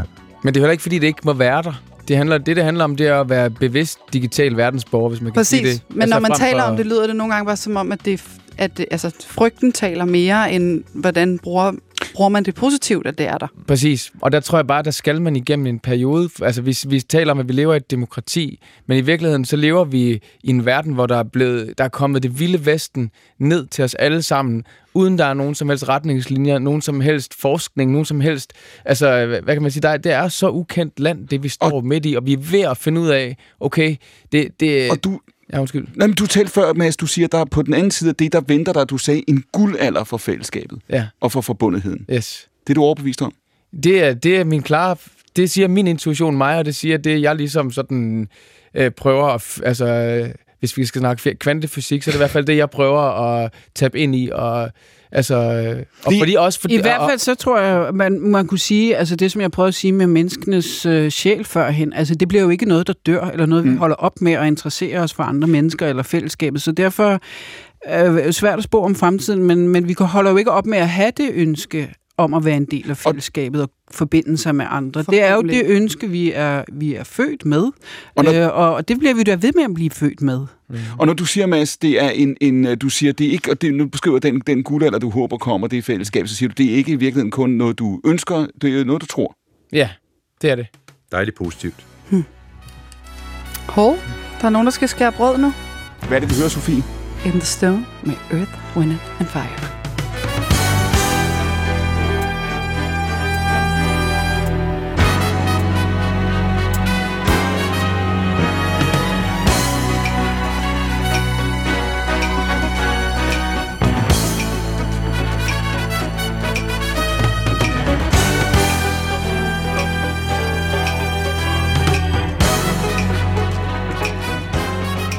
Hvad det, du siger, Sofie? Du siger, den er svær at skære brød til. Den er svær, den er svær at skære brød til. Men, i, men igen, Man skal prøve derhjemme nu. Hvis man står og forbereder nytårsmiddag, tager så siger du du... brødkniven i hånden, og så holder du, hvis du er højrehåndet, ellers modsat, Ja. den anden hånd oven på brødet. Og man passer på, ikke? Ja. Men det er faktisk, nu er vi nået forbi introen desværre, Er men det du kan introen, godt der lide, er den svære, det er introen, man skærer det til. Her, herfra. Du kan ikke skære det på verset. Okay, I'm her- so sorry, Klim. Kan du? Man er nødt til at begynde forfra. Du ikke? bliver nødt til at sætte, kan vi sætte den på igen? Ja, vil jeg også sige. kommer en gang til. Du siger, det er her, det starter. Nu skærer du. Skær, skær, skær. Hold pause. Skær, skær, skær. Og, og det er ikke for overhovedet ud. Det var din far, der skar brødet, ikke, Det var min far, der skar. Det er ikke for at ødelægge billedet af din far. så- Men, men, kunne man forestille sig, at det mere er pausen i skæringen, der har ligesom været der, hvor man kunne gætte, hvilket nummer man... Nej. Nej, det er jo ligesom, altså hvis jeg nu, Nej. hvis jeg nu siger skær, skær, skær, skær, skær, skær, skær, skær, skær, skær, skær, skær, skær, skær, skær, skær, hvad? Lige præcis. Der har vi Billie Jean. Ja. Tak. Det, det hele står så klart nu. Her kommer Earth, Wind Fire.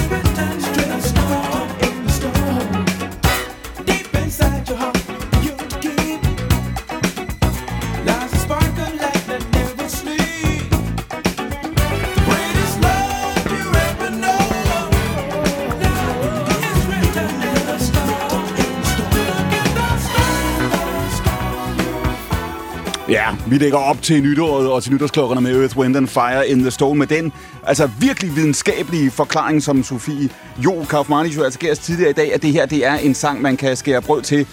og gætte, at der bliver skåret brød til i købet. Hvor, hvor, hvor mange sange var der på det repertoire? Du, man kan gøre det med hvad som helst, ikke? Billie Jean nævnte du før, ikke? Øh, ja, det er jo så Mads, der sidder derovre og skær. Take on me. Skær, skær, skær, skær, skær. Take on me, Mads. Kan du den? Aha. Øh, øh, det kan godt være, jeg kan det. Det er svært, når vi Earth, Wind and Fire kørende, ikke? Ja, præcis. Ja, Ja, der, er noget, der, der er sådan noget med hjernehalvdelen, der lige øh, Ja, hvad, hvad, hvad, hvornår skal du ud og spille koncert igen? til sommer. Og du siger, du har ikke spillet koncert i halvandet år på grund af hvad? Jamen, jeg har haft brug for at øve mig i at øh, leve et bæredygtigt liv, hvor jeg ikke øh, hele tiden løber for, for at føle, at jeg har en, øh, en berettigelse i verden, men at øh, det også kan være i sneglesporet, at, at meningen ligger. Glæder du dig, Peter Fjell? Jeg glæder mig vildt meget. Det kan du tro. Ja. Så, Når du bliver nervøs, før du står der? Øh, jeg får sommerfugle i maven, og som jeg plejer at sige, der er ikke langt mellem sommerfugle i maven og angst, men det er, det er de gode sommerfugle, jeg har i maven, når jeg skal på scenen. De gode sommerfugle. Sofie, hvad er du på vej i det nye år? Jamen, jeg har øh, lige, er, er lige nu aktuel her fra den 29. december i, i et nyt øh, underholdningsformat på Prime Video, som hedder LOL. den, der lærer sidst.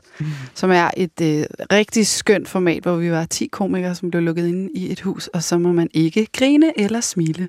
Og man skal, og så der er to, som jeg har forstået programkonceptet, nu må du rette mig, ikke? Så skal, man, man, du har, man har to opgaver i det her. Ja. Man skal få de andre til at grine, man må ikke grine selv. Ja, altså man kan sige, man skal prøve at få de andre til at grine, fordi mm-hmm. at hvis man får dem til at grine, så ryger de ud, og det handler jo om at være den, der lærer sidst. Ah, selvfølgelig ja. Så, øh, så det, og det kører på Prime Video lige nu. Det var en vild oplevelse. Det Hvem er, jeg, var, hvem er, jeg, var- hvem var det, der var, der ikke vidste, hvad stormester var? Det var mig. Ja, hvad er stormester? Hvad du har, der har du også, du har jo virkelig noget. Stormester Du kommer har jo en vis også senere. erfaring, erfaring, kan man sige, i... Altså, ja. Ja, altså når man laver comedy, så følger der jo alle mulige andre sjove opgaver også. Udover det, man selv skriver, så bliver man jo også inviteret med i programmer. Og i Stormester er også et underholdningsformat, som, som kører på TV2, hvor at man er fem komikere, som dyster i sjove opgaver. Og nu kommer der en sæson snart for taberne. Og jeg tabte den sæson, jeg var med i. Så nu kan jeg prøve at tabe endnu mere, eller blive en taber, der bliver en vinder. Ja, er det så en, ja, hvad gætter det så om? Er man så, er, er man så virkelig på, nu skal man vinde i... Den, har- den har I optaget også? Det, det er optaget. Jeg ved ikke nu, hvornår det kommer, men det var kanon sjovt, fordi alle havde ligesom sådan alt at tabe. En gang til. en gang til. Og det, det, det gjorde mig da stresset. Man kan da se det på mig. Jeg er da top stresset i alle afsnittene. Katrine, hvornår var det, du sendte bogen til tryk? Den, der kommer om fem dage? Øh, det var i midten af november. Hvor meget har du tænkt på den siden? Ikke ret meget. Altså, fordi når jeg har afleveret den, så er den jo afleveret, så er der alligevel ikke rigtig noget at gøre. Så er den sat i sten, som jeg Wendell Ja, præcis. sige. Der er ikke der mere. kan ikke rettes noget, der kan ikke laves noget om. Så, men nu har jeg jo også, øh, altså jeg vil muligvis øh, frygte det lidt mere tidligere i min karriere, men nu øh, er jeg ligesom indstillet mig på det der med, jamen det kan jo alligevel ikke ændres, så jeg tænker simpelthen ikke på det.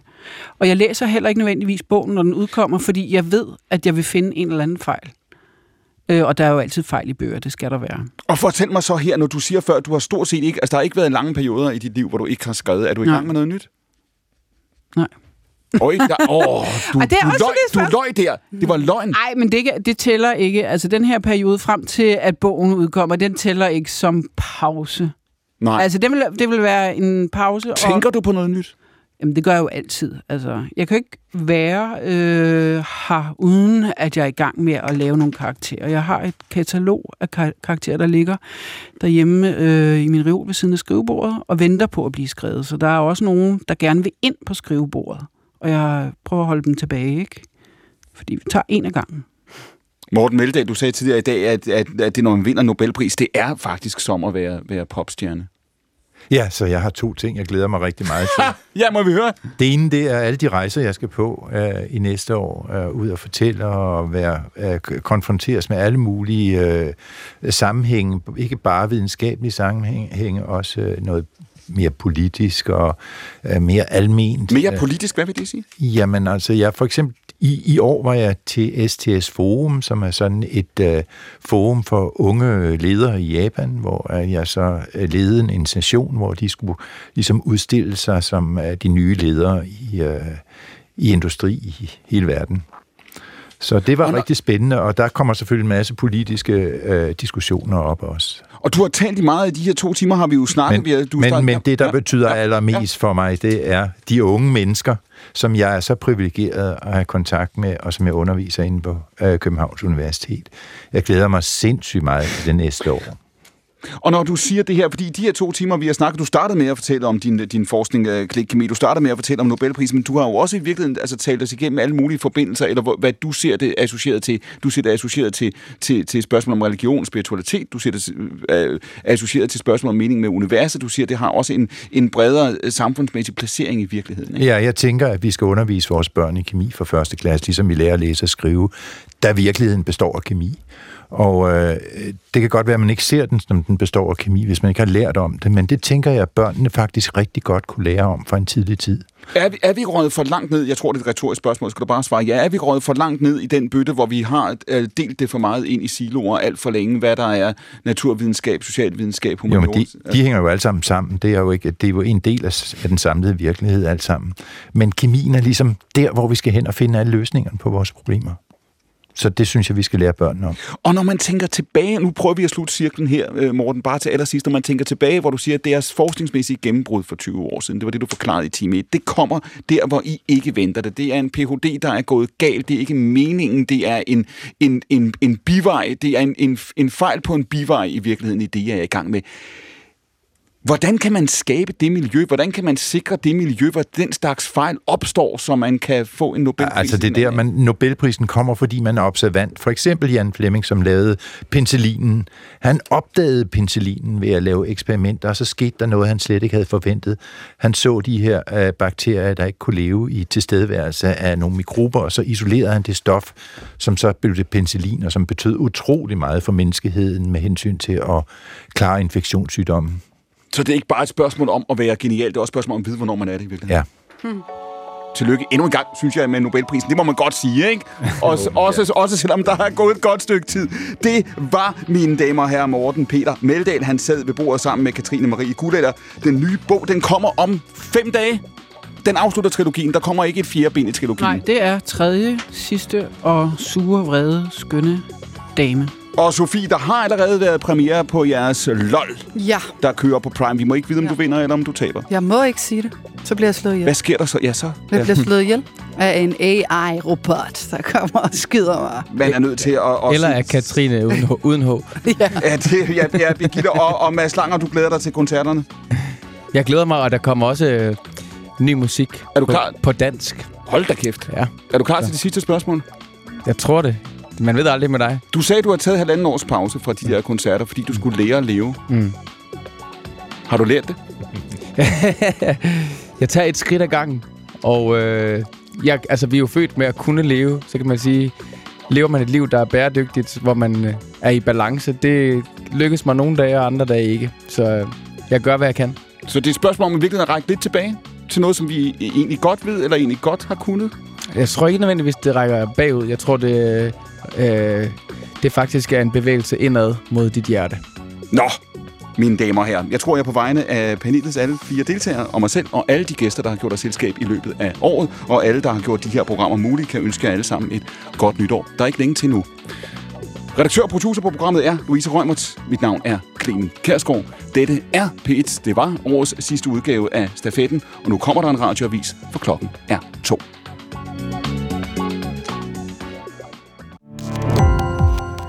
Gå på opdagelse i alle DR's podcast og radioprogrammer. I appen DR Lyd.